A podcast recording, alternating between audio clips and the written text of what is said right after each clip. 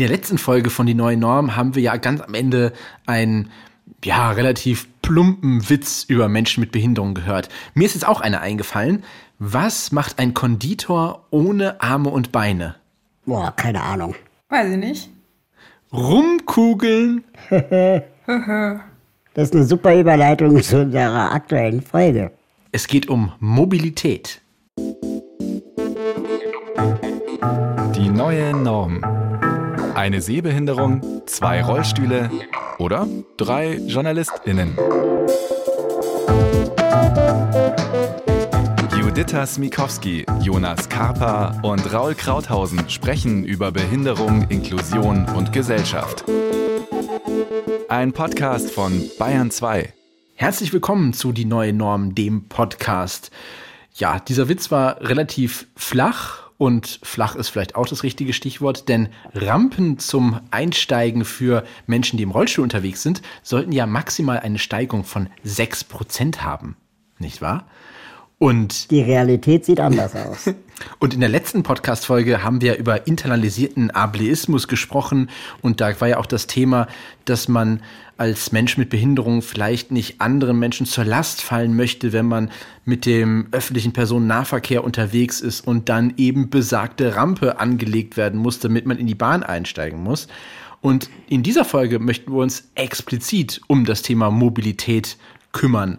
Dafür sind mir zugeschaltet Judith Smikowski und Raul Krauthausen. Hallo. Hallo, hallo. Mein Name ist Jonas Kaper. Ja, und ich gehe mal davon aus, dass ihr heute eventuell noch nicht den Fuß vor die Tür gesetzt habt, denn wie gesagt, wir sind im Homeoffice weiterhin. Wir nehmen den Podcast hier von zu Hause auf und haben uns, ich glaube, in diesem Jahr erst einmal so von Angesicht zu Angesicht gesehen. Ja. Krass, oder? Sehr traurig. Haben jetzt bald schon unser einjähriges Jubiläum-Podcast zu Hause. Mobilität ist eigentlich ein Thema, wo wir auch vorab schon auf unseren sozialen Netzwerken mal gefragt haben, und zwar nach positiven Beispielen, was so bei der Mobilität gut klappt. Und ich war erstaunt, wir haben fast keine Reaktion bekommen. War das vielleicht sogar die Antwort? Naja, das werden wir herausfinden. Ne? Also wir gehen jetzt mal konstruktiv an die Sache und ich würde gleich einsteigen konstruktiv witzig, würde ich sagen. Äh, ihr kennt ja vielleicht die Satiresendung Extra 3 in der ARD. Da gibt es ja die Rubrik Irrsinn der Woche. Und da habe ich letztens einen kleinen Film gesehen, da ging es um äh, die Höhe von Bahnsteigkanten, also wie man dann mit dem Rollstuhl zum Beispiel flach und möglichst ohne Stufe vom Bahnsteig in die Bahn kommt. Und da gab es eine neue Strecke, die war ganz gleichmäßig alle Bahnsteige auf 38 Zentimeter Höhe. Und dann hat sich leider das Gesetz geändert und eine Station, die jetzt noch angebunden werden sollte auf dieser Strecke, sollte plötzlich 76 Zentimeter Höhe haben, weil es nun mal das neue Gesetz so besagt. Also die neue Norm. Die neue Norm hat gesagt 76 anstatt 38 Zentimeter. Und oh das Gott, wir kriegen ganz viele böse Briefe, ich merke das schon. Naja, und das war natürlich das Problem, dass es plötzlich anders war. Ähm, und die 76 Zentimeter sind eine Höhe für Fernzüge, also für ICEs. Und an diesem Bahnhof, an diesem besagten, halten überhaupt keine Fernzüge. Das kam noch lustigerweise dazu. Auf jeden Fall werden wir euch diesen Clip, Videos nacherzählen ist ja immer ein bisschen schwierig, deswegen werden wir euch diesen Clip auf jeden Fall verlinken in den Show Notes. Ähm, aber es war mal wieder so ein Beispiel für Gesetze, versus Lebensrealitäten versus Barrierefreiheit. Überhaupt ist ja das Thema Bahnsteighöhen ein riesig komplexes Thema. Es gibt drei verschiedene Höhen, soweit ich weiß. Ich bin da auch gar nicht so tief in der Materie drin, aber es gibt wohl drei verschiedene Höhen. Und dadurch, dass die Deutsche Bahn zum Beispiel mit ihren Fernzügen, aber auch mit den Regionalzügen ja verschiedene Bundesländer durchkreuzt, haben sie praktisch nicht nur die Herausforderung, das irgendwie zu vereinheitlichen, sondern sie müssen auch in jedem Bundesland sich da irgendwie juristisch auch teilweise durchkämpfen, um da zu einer einheitlichen Regelung zu kommen. Und ich war mal in einer internen Runde bei der Bahn dabei, wo darüber diskutiert wurde, wie man diese Angleichungen hinbekommt. Und die meinten, es dauert zwischen 30 und 70 Jahren, bis man das komplett angeglichen hat. Dann gibt es natürlich andere Menschen, die sagen, dass es äh, wichtig ist, dass die Züge vielleicht auch nicht wie beim ICE so gebaut sind, dass man zwei Stufen hochgehen muss, sondern dass man das vielleicht löst wie bei Regionalexpressen, die ebenerdig zugänglich sind. Auch da hat die Deutsche Bahn eine Million Gründe, warum das angeblich alles nicht geht. Wohingegen in Spanien es Züge gibt, auch Schnellzüge, die sehr wohl ebenerdig zugänglich sind. Das Ganze ist ein hochkompliziertes Thema. Das ist einfach ein einziges Trauerspiel, wie da die Parteien untereinander auch, sagen wir mal, sich gegenseitig den schwarzen Peter zuschieben. Und da gibt es aber eine ganz tolle Initiative, die nennt sich äh, Barrierefreie Bahn, unter anderem von Kai McGuire und dem Interessensverband Selbstbestimmt Leben ins Leben gerufen. Die versuchen hier auch politisch zu wirken, um diesen Irrsinn ein Ende zu setzen.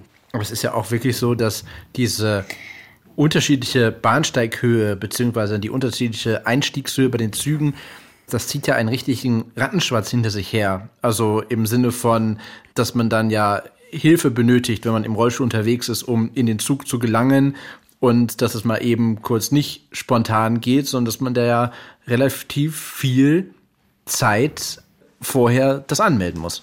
Genau, und selbst wenn man es angemeldet hat, das, das kann ich eine Geschichte erzählen, da wollte ich mal nach Düsseldorf zur Reha-Messe und hatte dort einen Vortrag und dann diese Messe ist ja am Düsseldorfer Flughafen und ich habe dann also eine Mobilitätshilfe gebucht für den Düsseldorfer Flughafen, damit man mich diese zwei Stufen rausholen kann mit so einer Hebebühne aus dem ICE und dann erschien die nicht, diese Hilfe. Also die Person, die diese Rampe bedient, die war plötzlich nicht da. Und die Tür des Zuges ging zu und der Zug fuhr weiter und ich war im Zug drin und konnte letztendlich meinen Vortrag auf der Düsseldorfer Messe nicht halten. Das war insofern absurd, weil der Grund meiner Reise nach Düsseldorf war ja dieser Vortrag und jetzt konnte ich den nicht halten, weil die Bahn mich nicht rausgelassen hat. Und dass ich dann diese Absurdität getwittert habe, die dann wiederum dazu führte, dass die Bild-Zeitung darüber berichtet hat, was dann wiederum dazu führte, dass ich zu einem Gespräch bei Herrn Medorn eingeladen wurde. Oh, lange ist es her. Und äh, lange ist es her, aber auf jeden Fall mit dem Herrn Medorn, der sich dann bei mir natürlich förmlich entschuldigt hat, haben wir dann gemeinsam mit ihm darüber gesprochen, wie sowas eigentlich passieren kann. Und lange Rede, kurzer Sinn, ich höre immer noch von vielen Menschen mit Behinderungen, denen es ähnlich geht, ähm, dass sie teilweise gar nicht mitgenommen werden, weil die Mobilitätshilfe nicht erschien oder weil die angeblich die rollstuhlgerechte Toilette im Zug kaputt ist und man deswegen jemanden nicht mitnehmen könne.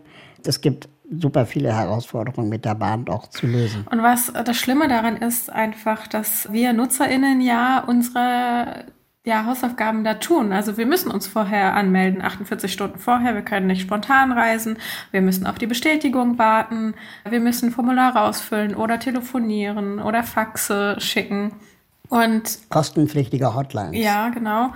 Und wir machen das alles und müssen das auch alles einplanen. Und dann hat man noch nicht mal die Beruhigung und das beruhigte Gewissen, dass alles funktioniert. Das finde ich besonders schlimm an dieser Geschichte. Und natürlich hat es bei mir auch schon öfter nicht funktioniert, obwohl man irgendwie darauf angewiesen ist. Und das ist einfach wirklich ein, ein richtig blödes Gefühl. Aber da liegt es auch, glaube ich, auch daran, dass dann zum Beispiel die BahnmitarbeiterInnen die im Zug unterwegs sind. Also quasi, wenn du theoretisch Raul jetzt mit dieser ICE-Geschichte, wenn der äh, Zugschaffner, Zugschaffnerin neben dir gestanden hätte, hätte die Person nicht aussteigen dürfen, um diesen, diesen Lift dort zu bedienen, weil ich glaube, nur versichert sind die Leute, die angestellt sind am Bahnhof und ja quasi am Bahnsteig tätig sind, ne? Genau, es sind zwei verschiedene Firmen. Einmal die Fernverkehrszüge oder Regionalverkehrszüge, das sind äh, verschiedene Firmen, aber eben auch die Bahnhöfe. Und das Personal am Bahnhof ist das einzige Personal, das diese Rampen bedienen darf. Mhm. Es gibt noch die neueren ICEs, die haben fahrzeuggebundene Einstiegshilfen. Das sind so Rampen, die im Zug sind quasi oder so Hebebühnen. Und die dürfen wiederum nur vom Personal im Zug bedient werden. Und das ist ehrlich gesagt, wie man im Englischen sagen würde, totales Overengineering. Also diese Dinger sind so komplex, diese Rampen, dass es zehnmal so lange dauert, die fahrzeuggebundene Einstiegshilfe zu benutzen. Und das heißt, der Zug steht zehnmal so lange, als wenn jemand am Bahnsteig das gemacht hätte. Und vor allem sind diese Dinger regelmäßig kaputt. Was bedeutet, der Zug ist damit nicht rollstuhlgerecht. Was bedeutet, das Personal am Bahnsteig kann auch mit den Einstiegshilfen am Bahnsteig zwar helfen, theoretisch, aber dadurch, dass man ja sie nicht gebucht hatte, weil der Zug diese Hilfe hat, kann man in diesem Zug meistens auch nicht mitfahren, weil es dann einfach zu kurzfristig ist. Mhm. Ja, und das ist letztendlich, diese ganzen Probleme hätte man nicht, wenn die Bahnsteighöhen und die Zugstufen angeglichen wären, sodass man als behinderter Mensch individuell einsteigen kann, wann man will und nicht, wann das Personal gerade kann oder anwesend ist. Ja, aber es gibt da natürlich noch andere Barrieren, ne? Stichwort Gleisänderungen, die wir ja natürlich alle sehr gerne haben. Aber wie ist es da zum Beispiel für blinde oder gehörlose Leute? Ne? Also die, die Ansagen funktionieren nicht richtig, in, in der richtigen Lautstärke sind nicht verständlich, was ich relativ äh, interessant finde. Jetzt hat man ja umgebaut, dass quasi auf allen Bahnhöfen die eigentlich diese Computerstimmen sind. Früher war es so, dass dann quasi im kleinen Stellhäuschen saß halt eine Person und hat die Ansagen gemacht für den ganzen Bahnhof. Heißt also, die Person war nur einmal zu hören. Wenn sie auf Gleis 1 zu hören war, war sie nicht gleichzeitig auf Gleis 4 zu hören. Ich finde es mega anstrengend, dass diese Computerstimmen ja jederzeit überall zu hören sind und du hörst dann teilweise von vier, fünf Gleisen parallel irgendwelche Durchsagen und kannst gar nicht so richtig einschätzen, was ist denn jetzt meine. Mir hat mal jemand am Bahnsteig erzählt, in einem kleineren Bahnhof, dass diese automatischen Ansagen leider auch dazu führen, dass die selber, wenn sie am Bahnsteig arbeiten, gar keine Möglichkeit mehr haben, Ansagen reinzuschalten. Das heißt, es kommt so weit aus der Zentrale, dass sie jetzt individuelle Ansagen gar nicht mehr machen können. Fand ich auch krass. Ja, du hast es ja schon erwähnt, Raul. Ähm, es bewirkt sich was oder es bewegt sich was. Äh, natürlich nur, wenn wir behinderte Menschen uns da auch irgendwie einsetzen und auch wieder als Kundinnen sozusagen auch wahrgenommen werden. Du hast die App schon erwähnt, die Hase-App. Das ist ein Hilfeservice, wo man diese komplizierte Anmeldung ja so ein bisschen auslagern kann ne, an die MacherInnen. Die Hase-App ist eine Erfindung von Philipp Meyer, der Entwickler ist und ebenfalls im Rollstuhl sitzt und der gemeinsam mit anderen Aktivistinnen, ich glaube auch mit Kyle McGuire zusammen, die Idee hatte, dass man vielleicht diesen Prozess der Anmeldung der Mobilitätshilfe nutzerfreundlicher gestalten kann, als ihn die Bahn selber anbietet.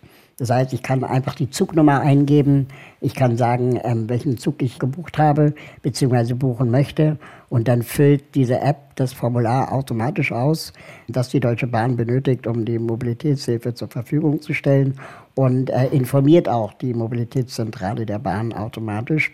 Und das ist, sagen wir mal, um den Faktor 100 ein wesentlich angenehmeres Angebot, als äh, wenn man das über die Hotline der Deutschen Bahn oder das Formular der Deutschen Bahn selber machen würde. Und es ist einfach eine großartige Innovation, die von den Betroffenen selber kommt. Und ich würde mir wünschen, wenn diese Expertise, die da genutzt oder die da vorhanden ist, auch äh, genutzt wird von Unternehmen wie der Deutschen Bahn oder auch anderen Anbietern, um den, den Service wirklich weiter zu verbessern. Weil es reicht inzwischen in meinen Augen nicht mehr nur irgendwie eine Barrierefreiheit herzustellen, sondern wir müssen schon auch an den Punkt kommen, wo wir darüber reden, wie gut ist der Service. Also die reine Tatsache, sagen wir mal, im Gepäckabteil mitfahren zu können, ist eine Sache, aber dass ich den gleichen Komfort haben möchte wie jemand, der keine Behinderung hat, ist eine ganz andere Sache. Und ich glaube, wenn man das vergleicht mit anderen Ländern, da kann in Deutschland noch eine Menge passieren. Heißt also, du möchtest auch als Kunde die Möglichkeit haben zu sagen, ey, ich möchte in der ersten Klasse fahren. Genau, das ist momentan für viele Menschen im Rollstuhl gar nicht möglich, weil es äh, in vielen Zügen zum Beispiel keinen rollstuhlgerechten Platz in der ersten Klasse gibt. Und auch die Bordrestaurants sind oft gar nicht rollstuhlgerecht. Jetzt kann man sagen, naja, sei doch froh, dass du überhaupt mitfahren kannst. Aber es geht so ein bisschen mir auch nicht darum, jetzt unbedingt erste Klasse fahren zu müssen, sondern mir geht es darum, inwieweit behinderte Menschen mitgedacht werden. Mhm. Ich bin schon mal mit einem ICE nicht mitgenommen worden, weil die Tür kaputt ist, wo man den Rollstuhlfahrenden Menschen einladen würde. Und das ist die einzige Tür, über die man mit einem Rollstuhl überhaupt reinkommt, weil die Gänge so schmal sind, dass man mit dem Rollstuhl gar nicht durchpassen würde, wenn man über eine andere Tür einsteigt. Ich finde auch, ich muss dir da total zustimmen, Raul, und ich würde mir so sehr wünschen, weil wir sind einfach zahlende Kundinnen. Ich habe mir den äh, Bahnkomfortstatus erfahren, also ich habe dafür bezahlt und kann die Bahnkomfortsitze natürlich nicht nutzen, weil das keine rollstuhlgerechten Plätze sind. Oder äh, es gibt äh, in wenigen Lounges, die man ja auch mit der Bahnkomfortstatus dem nutzen kann, gibt es wenig rollstuhlgerechte Toiletten. Also es kommt einfach nicht vor in diesem Use Case, so wie auch bei E-Mails, ne? wenn man Aktionsgutscheine bekommt für zum Beispiel Begleitpersonen, die dann umsonst mitfahren können oder kostenlos. Das haben wir ja mit unserem Schwerbehindertenausweis sowieso. Also da muss es doch irgendwelche Stellschrauben geben, dass solche Mailings irgendwie anders bei mir sind, dass ich keinen Gutschein kriege für ähm, diesen Fahrraddienst auch der Bahn, ne? oder sondern dass ich irgendwas bekomme, was mir wirklich nutzt. Also zum Beispiel Kaffeegutscheine, liebe Deutsche Aha. Bahn. Kaffeegutscheine hm. wäre sehr, sehr cool. Genau, also wir wollen in die Lounges, wir wollen in die erste Klasse, weil wir auch die Auswahl haben wollen. Wenn wir mehr zahlen möchten und wenn wir den Komfort haben möchten und wenn wir die Möglichkeit haben, auch das Geld auszugeben, dann sollten wir es ja bekommen. Ja, und da sind wir wieder an dem Punkt, wie du es ja auch eben nochmal gesagt hast, mit dem Ticketkauf. Also ich zum Beispiel als sehbehinderte Person brauche ja keine Einstiegshilfe in dem Sinne. Ich brauche vielleicht Hilfe im äh, Zug selbst, um zu wissen, okay, welcher Platz ist denn jetzt meiner. Aber auch ich habe ja quasi Anspruch auf einen freien Sitzplatz, für den ich quasi nichts zahlen muss. Aber das geht halt über das Online-Formular nicht. Heißt also, ich kann zwar schön bequem von zu Hause mir mein Ticket buchen, müsste aber quasi jedes Mal, wenn ich dann sage, ich möchte aber noch einen Sitzplatz dazu und der steht mir gratis zu, müsste ich halt jedes Mal ins, ins Reisezentrum gehen. Und ansonsten natürlich gibt es auch die freien Plätze oder die, die Plätze im Zug, die reserviert sind, wo man quasi jederzeit hingehen darf. Aber das ist dann echt wirklich gerade mit einer unsichtbaren Behinderung finde ich immer sehr unangenehm, wenn dann der Zug ist rappelvoll, alle Plätze sind besetzt und dann kommst du da mit ZugbegleiterInnen angedackelt und verscheust dann die Leute von ihren Plätzen. Also ich war irgendwann mal, bin ich von Frankfurt nach Berlin gefahren. Es war noch ein relativ älterer ICE, glaube ich, wo noch teilweise solche Sechserabteile drin waren. Und da war halt eins dieser Sechserabteile ausgewiesen als Abstell Sitzfläche für Menschen mit Behinderung. Und das war dann quasi, wir hatten dann unser Behindertenabteil dort. Und das war dann immer. und kanntest du die Leute? Nee, aber man hat sich. Man hat Behinderte Menschen kennen sich doch. Ja, immer. man hat sich natürlich so gegrüßt, so quasi, ah, ne, sie auch hier. Und es war dann immer so schön, wenn dann quasi Leute, äh, Leute rein schauten und es war irgendwie noch ein Platz frei und dann immer so, nee, es tut mir leid, es war wie eine Disco, ne? du bist leider nicht hier, hier Mitglied in unserem elitären Club, du kannst nicht und dann kam irgendwie die Zugleiterin mit der nächsten behinderten Person an, die wurde dann wieder abgeladen bei uns. Also es war irgendwie sehr, sehr skurril, diesen einen Sonderbereich dann dort zu haben und es fühlt sich dann wirklich äh, etwas komisch an, weil man ja einfach nur mit dabei sein möchte und jetzt nicht irgendwie diese, diese besagte Sonderrolle haben möchte. Einen anderen großartigen Service, den ich aber gerne, wir können ja natürlich jetzt unglaublich viel meckern, aber ein anderer Service, den ich wirklich gerne empfehlen möchte, ist die Plattform Refund Rebel. Das ist eigentlich so eine Art Fahrgastrechte Website, wo ich als Kundin oder Kunde angeben kann, okay, der Zug hatte Verspätung, ich möchte gerne von meinen Fahrgastrechten Gebrauch machen und dafür entschädigt werden. Und die haben jetzt seit neuestem den Service, dass man diese Fahrgastrechte auch geltend machen kann, wenn zum Beispiel eine Toilette kaputt ist oder wenn die Barrierefreiheit nicht gegeben ist. Und äh, die helfen einem dann dabei, seine Rechte gegenüber der Deutschen Bahn zu vertreten. Das ganze Vorbild ist, glaube ich, aus dem Fluggesellschaftsbusiness, wo ja auch Fluggastrechte inzwischen online erwirkt werden können und das Ganze jetzt praktisch übertragen auf die Deutsche Bahn wird.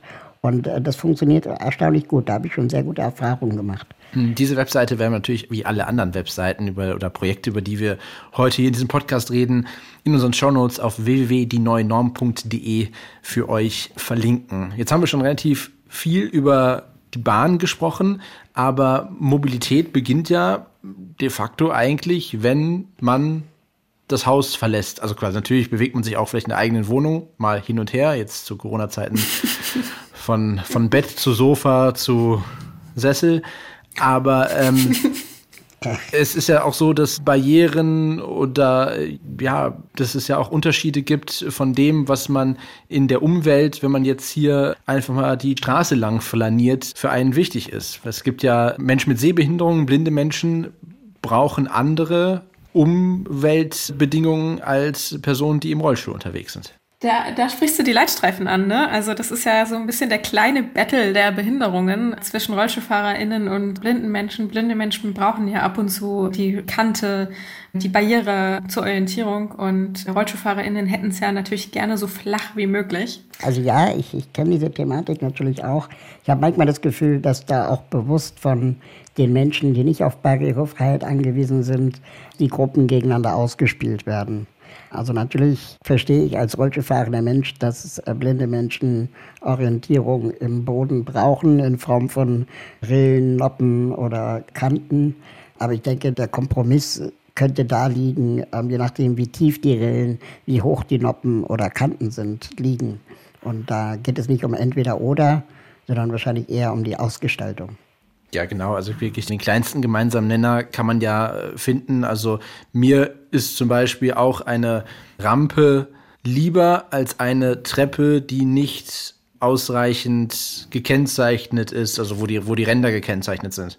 Also da wird man schon in irgendeiner Art und Weise eine Lösung finden hoffentlich in Zukunft mal. Mm, Jonas, du hast auch noch mal erzählt von den Ansagen, ne, die auch fehlen im Stadtbild, wenn du unterwegs bist in Berlin. Ich wohne in Berlin, wir wohnen in Berlin, deshalb ist jetzt das quasi das Beispiel. Also ich persönlich fahre sehr, sehr ungern äh, Tram und Bus weil es für mich sich einfach sehr schwer unterscheiden lässt, ja, welche Straßenbahnlinie, welcher Bus gerade kommt, gerade insbesondere an Haltestellen, wo halt mehrere Linien halten und wo die auch jetzt nicht in größeren zeitlichen Abständen halten, sondern wenn das dann so ja sogenannte Sternfahrten sind, wo dann eine Haltestelle und alle fünf Buslinien kommen auf einmal, damit alle umsteigen können und dann geht's weiter und die nicht in der immer wieder gleichen Reihenfolge dort stehen. Und ja, während hier in Berlin bei den U-Bahnen, bei den S-Bahnen immer die Ansage kommt, welche S-Bahn es ist, welche U-Bahn es ist, in welche Richtung sie fährt, gibt es halt hier bei Bussen und Straßenbahnlinien nicht. Und das ist, finde ich, ist für mich immer relativ problematisch. Und deshalb habe ich mich aber auch da inzwischen ja so angepasst, beziehungsweise passt man sich halt so an, dass man dann eher nach anderen Wegen sucht. Also wo ich dann sage, okay, das, das stresst mich eher im Alltag. Und gerade wenn man es dann irgendwie eilig hat und jetzt nicht für einen Umsteige, also wenn man umsteigen muss, dann irgendwie vielleicht noch diese zehn Minuten extra einplant, um sich irgendwie zu orientieren und zurechtzufinden, dann fährt man lieber in einen anderen Weg. Und so greift es dann schon in ja, das persönliche durch die Stadt navigieren irgendwie ein. Ich habe das auch total, also ich kann es total nachvollziehen, aber halt ein bisschen anders. Ähm, bei mir ist es eher so, dass ich die Trams, also die Straßenbahn, Trams, ist das die Mehrzahl? Keine Ahnung. Die Straßenbahn. Tramse in Berlin, da, da notiere ich mir teilweise schon, welche Haltestellen ebenerdig sind, äh, wo sozusagen die Fahrerin, der Fahrer nicht rauskommen muss und mir helfen muss. Weil ich möchte möglichst halt selbstständig durch die Stadt fahren und auch bei älteren U-Bahnen und älteren S-Bahnen ist es bei uns so, dass natürlich die Rampen noch händisch angelegt werden und ich mag diesen Kontakt nicht. Ich mag nicht dieses Bitten darum, dass ich jetzt Hilfe brauche. Alle gucken, ähm, dass es jetzt hier länger dauert. Das hatten wir ja schon in einer anderen Podcast-Folge, dieses Thema. Also ich äh, navigiere mich da auch so ein bisschen so mit möglichst keinem Kontakt, weil es ist ja auch bei nicht behinderten Menschen so, ne? Die müssen nicht mit den anderen sprechen. Also nur wenn du dich nicht auskennst, fragst du mal vielleicht jemanden, ist das hier die Bahn Richtung so und so. Und ich mag manchmal nach, wenn ich im Feierabend bin, also jetzt vor Corona natürlich, wollte ich einfach keine Erklärung abgeben. Ich möchte bitte da und da raus. Bitte, bitte helfen Sie mir und bitte, bitte stoppen Sie und fahren Sie nicht immer weiter. Was natürlich alles schon passiert ist. Und ja, deswegen navigiere ich mich da auch so ein bisschen durch. Aber ich finde auch nochmal, was Mobilität angeht, es geht nicht nur um die Barrierefreiheit alleine, sondern auch, wie wir halt in der Podcast-Folge zuvor besprochen haben, ja auch so ein bisschen um das, wie, wie das Umfeld reagiert. Also ich habe zum Beispiel auch wie gesagt vor Corona-Zeiten, kein Problem gehabt, irgendwie beim Busfahrer oder Busfahrerin vorne einzusteigen und nachzufragen, ist das hier die Linie sowieso, sowieso. Es war dann halt immer nur nervig, wenn es dann quasi falsch war und ich dann quasi mich umdrehen musste und den gleichen Weg wieder rausgehen musste und hinter mir war schon eine Riesenschlange, die dann quasi genervt war, dass da sie jetzt wieder aus dem Bus aussteigen müssen, weil da wieder eine Person irgendwie raus muss oder so. Heißt also dieses, ja, wie wird damit umgegangen? Also wir haben jetzt auch, wie gesagt, wir haben auf unseren Social Media Kanälen nachgefragt nach, nach positiven Beispielen und da wurden natürlich häufig ja, Beispiele aus dem Ausland gegeben und überall in Deutschland ist alles schlecht und im Ausland funktioniert alles super. Aber irgendwie die Quintessenz daraus war, dass wir von, von vielen Leuten, auch von, von KollegInnen gehört haben, die zum Beispiel irgendwie in den USA unterwegs waren, dass es von der Barrierefreiheit eben nicht optimal ist, aber dass die Grundeinstellung der Menschen dort eher eine positive ist. Also da wird dann eben dieses obligatorische Raum, was du gesagt hast, wird dann eben nicht gestöhnt, wenn die Rampe angelegt werden muss, dass die Person in das Fahrzeug reinkommt, sondern es ist quasi ein, eine andere Servicekultur vielleicht auch dort. Da habe ich mal die spannende Theorie gehört, dass es aber auch sein kann, dass man das so erlebt und so erfährt, weil man den Blick eines Touristen hat oder einer Touristin und da natürlich ja. dann alles ganz anders auch, sagen wir mal, ganz andere Vorzeichen für einen selbst auch in der Erwartung mitkommuniziert. Aber ich kenne das auch aus eigenem Erleben in Kanada, in, in Kopenhagen. Die Lösungen sind da oft viel smarter, viel pragmatischer und auch viel selbstbestimmter. Also diese Stationen in den Ländern sind viel schon seit Jahren barrierefreier und auch so gebaut, dass ich in der Regel keine fremde Hilfe benötige. Wow. Hm. Ich fand eine Nachricht, die wir auch erhalten haben über Social Media, fand ich auch ganz spannend von einer Frau, die sagte, dass ja hier in Deutschland also Menschen mit Behinderung ab einem gewissen Grad ja den öffentlichen Personennahverkehr quasi kostenlos nutzen können und dass ja der, der Nachteilsausgleich ist im Sinne von, okay, mit ihrer Behinderung kann die Person vielleicht nicht selbstständig Auto fahren, aber wir wollen die Option geben, dass sie sich von A nach B bewegen kann. Deshalb gibt es halt den Nachteilsausgleich der Beförderung im öffentlichen Personennahverkehr aber dass eben es ja nichts bringt, wenn du den, diesen Nachteilsausgleich hast und kostenlos Bus und Bahn fahren kannst, aber das nicht barrierefrei ist. Also das ist dann so, du kriegst in Anführungsstrichen etwas geschenkt, was du nicht nutzen kannst. Genauso wie meine Gutscheine für die Fahrrad-App der Bahn. Genau, richtig. Genau, aber da muss ich auch nochmal Berlin erwähnen als positives Beispiel, weil wir hier auch den Bergkönig haben im öffentlichen Personennahverkehr. Das ist so eine Art Sammeltaxi, kann man das so sagen? Wer reitet so spät durch Nacht und Wind? Es ist der Erlkönig mit seinem Kind. Ja. Und äh, ein bisschen hier Hochkultur reinbringen. Aber es ähm, ist eigentlich der Vater, aber egal. okay.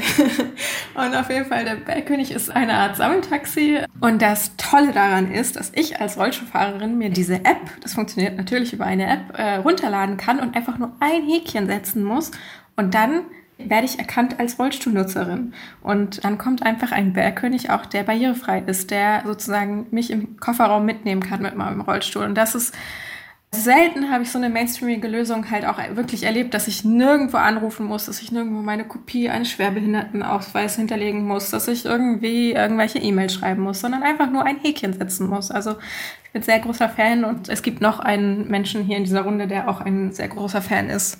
Ja, ich finde dieses Angebot auch sehr schön. Das ist von den Berliner Verkehrsbetrieben ein Testprojekt, der auch nur in einem kleinen Stadtteil äh, oder in einem kleinen Bereich der Stadt unterwegs ist und äh, letztendlich so eine Art Modellversuch ist. Es ist unklar, ob das Ding weiter finanziert wird, weil es dann natürlich auch sagen wir mal, in Konkurrenz steht zu den eigenen Bussen und den U-Bahnen und S-Bahnen und eigentlich so eine Art Taxibetrieb ist. Und da ist sich das Land Berlin noch nicht einig, wie sie das fortführen wollen. Aber das Produkt war, ist super für behinderte Menschen, die im Rollstuhl sitzen und besser als vieles, was auch ich sonst gesehen habe. Sicherlich mit noch vielen Verbesserungsbedarfen, aber es ist besser als alles, was es zuvor gab. Und auch ich finde es total schön, dass man da nicht groß beweisen muss, dass man im Rollstuhl sitzt, dass man einfach dieses Häkchen setzt und die schicken einem dann von da an nur noch ein rollstuhlgerechtes Fahrzeug vorbei, wenn man es braucht. Das führt dazu, dass man ein bisschen länger warten muss vielleicht, als jemand, der keinen Rollstuhl fährt. Aber so, ich habe jetzt bisher immer eine halbe Stunde warten müssen. Das war schon im Rahmen. Du sagtest so gerade, du wirst dann so in den Kofferraum eingeladen, aber es ist dann schon Du wirst nicht wirklich in den Kofferraum gesteckt. Also es ist halt ein Bus, so ein Kleinbus, der hinten die Kofferraumklappe aufmacht und dann ist da eine Rampe, die herausfährt und dann kann man hinten reinfahren. Das ist jetzt, man ist keine Fracht. Ja. Man ist schon ein Fahrgast. Ja, finde ich auch. Also das hatte ich auch nicht das Gefühl. Aber warum brauchen wir Menschen mit Behinderungen denn jetzt gerade, was wir ja merken, jetzt wenn es um Mobilität geht, es gibt so viele Möglichkeiten, so, so viele Life-Hacks aus Eigeninitiative, also quasi von uns kommen, dass es so viele Tipps und Tricks gibt, wie man mit gewissen Sachen umgeht, aber die eben die nicht barrierefreie Umwelt so ein bisschen umschiffen, habe ich das Gefühl. Also mein Lieblings-Lifehack ist äh, Google Maps benutzen oder Apple Maps und dann die Fahrradnavigation einschalten, weil diese Route bietet einem meistens einen Weg, der ohne Kopfsteinpflaster ist oder mit wenig Steigung, sodass ich dann, wenn ich im Rollstuhl bin, letztendlich leichter von A nach B komme, als wenn ich Fußgängernavigation einschalten würde, dann vielleicht eher die Schleichwege bekäme, ähm, die dann Kopfsteinpflaster haben oder Treppen sogar. Wobei ich mal neben dir hergelaufen bin, als wir einen steilen,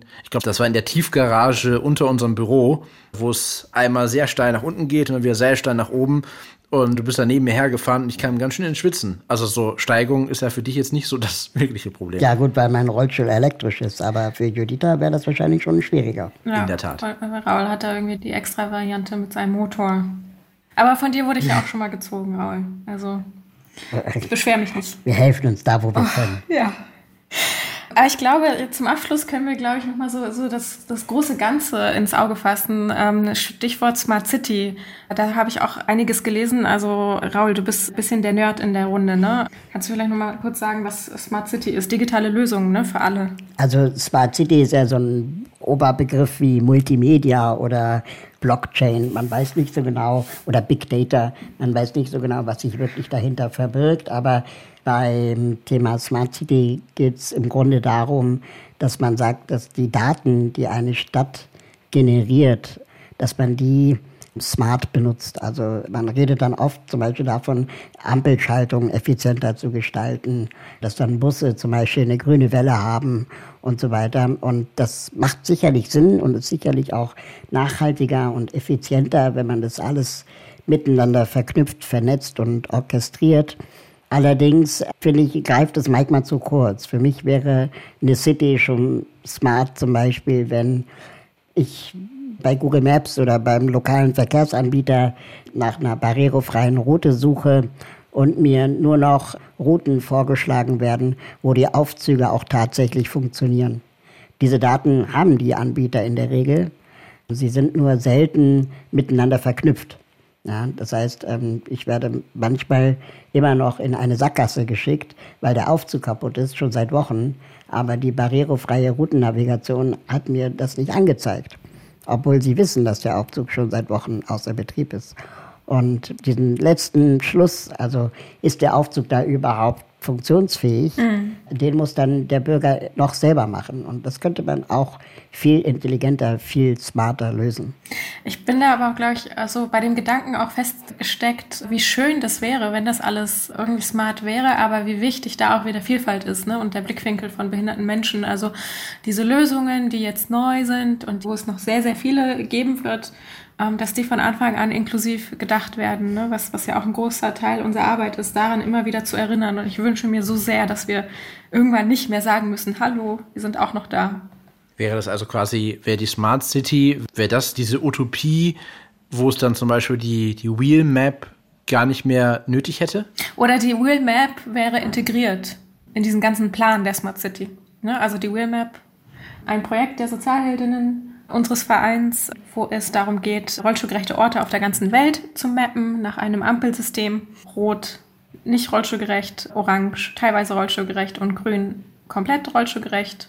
Könnt ihr euch auf das Smartphone runterladen. Und diese Informationen zum Beispiel zu vernetzen, auch mit der Tourismusinformation zum Beispiel für Neuankömmlinge in der Stadt, sodass dann natürlich auch nicht nur die Berlinerinnen und Berliner oder die Münchnerinnen und Münchner davon profitieren, sondern auch deren Besucherinnen. Das wäre wahrscheinlich auch ein wichtiger Aspekt einer smarten Stadt, dass die Stadt auch den Gästen aktiv erzählt, welche Angebote sie zum Beispiel für behinderte Menschen haben. Oder auch auf dem Land, ne? weil du gerade Berlin und München erwähnt hast. Also da brauchen wir natürlich auch noch sehr, sehr viel Nachhilfe und sehr, sehr viel barrierefreien Ausbau der ganzen Wege und der ganzen Streckennetze. Ich habe neulich gelesen, vielleicht also ganz aktuell, dass in der Stadt wie New York oder auch in, in San Francisco dieser Fahrradverleihanbieter oder Tretrollerverleiher Lime jetzt auch versucht, andere Produkte in der Stadt zu vermieten und zu verleihen.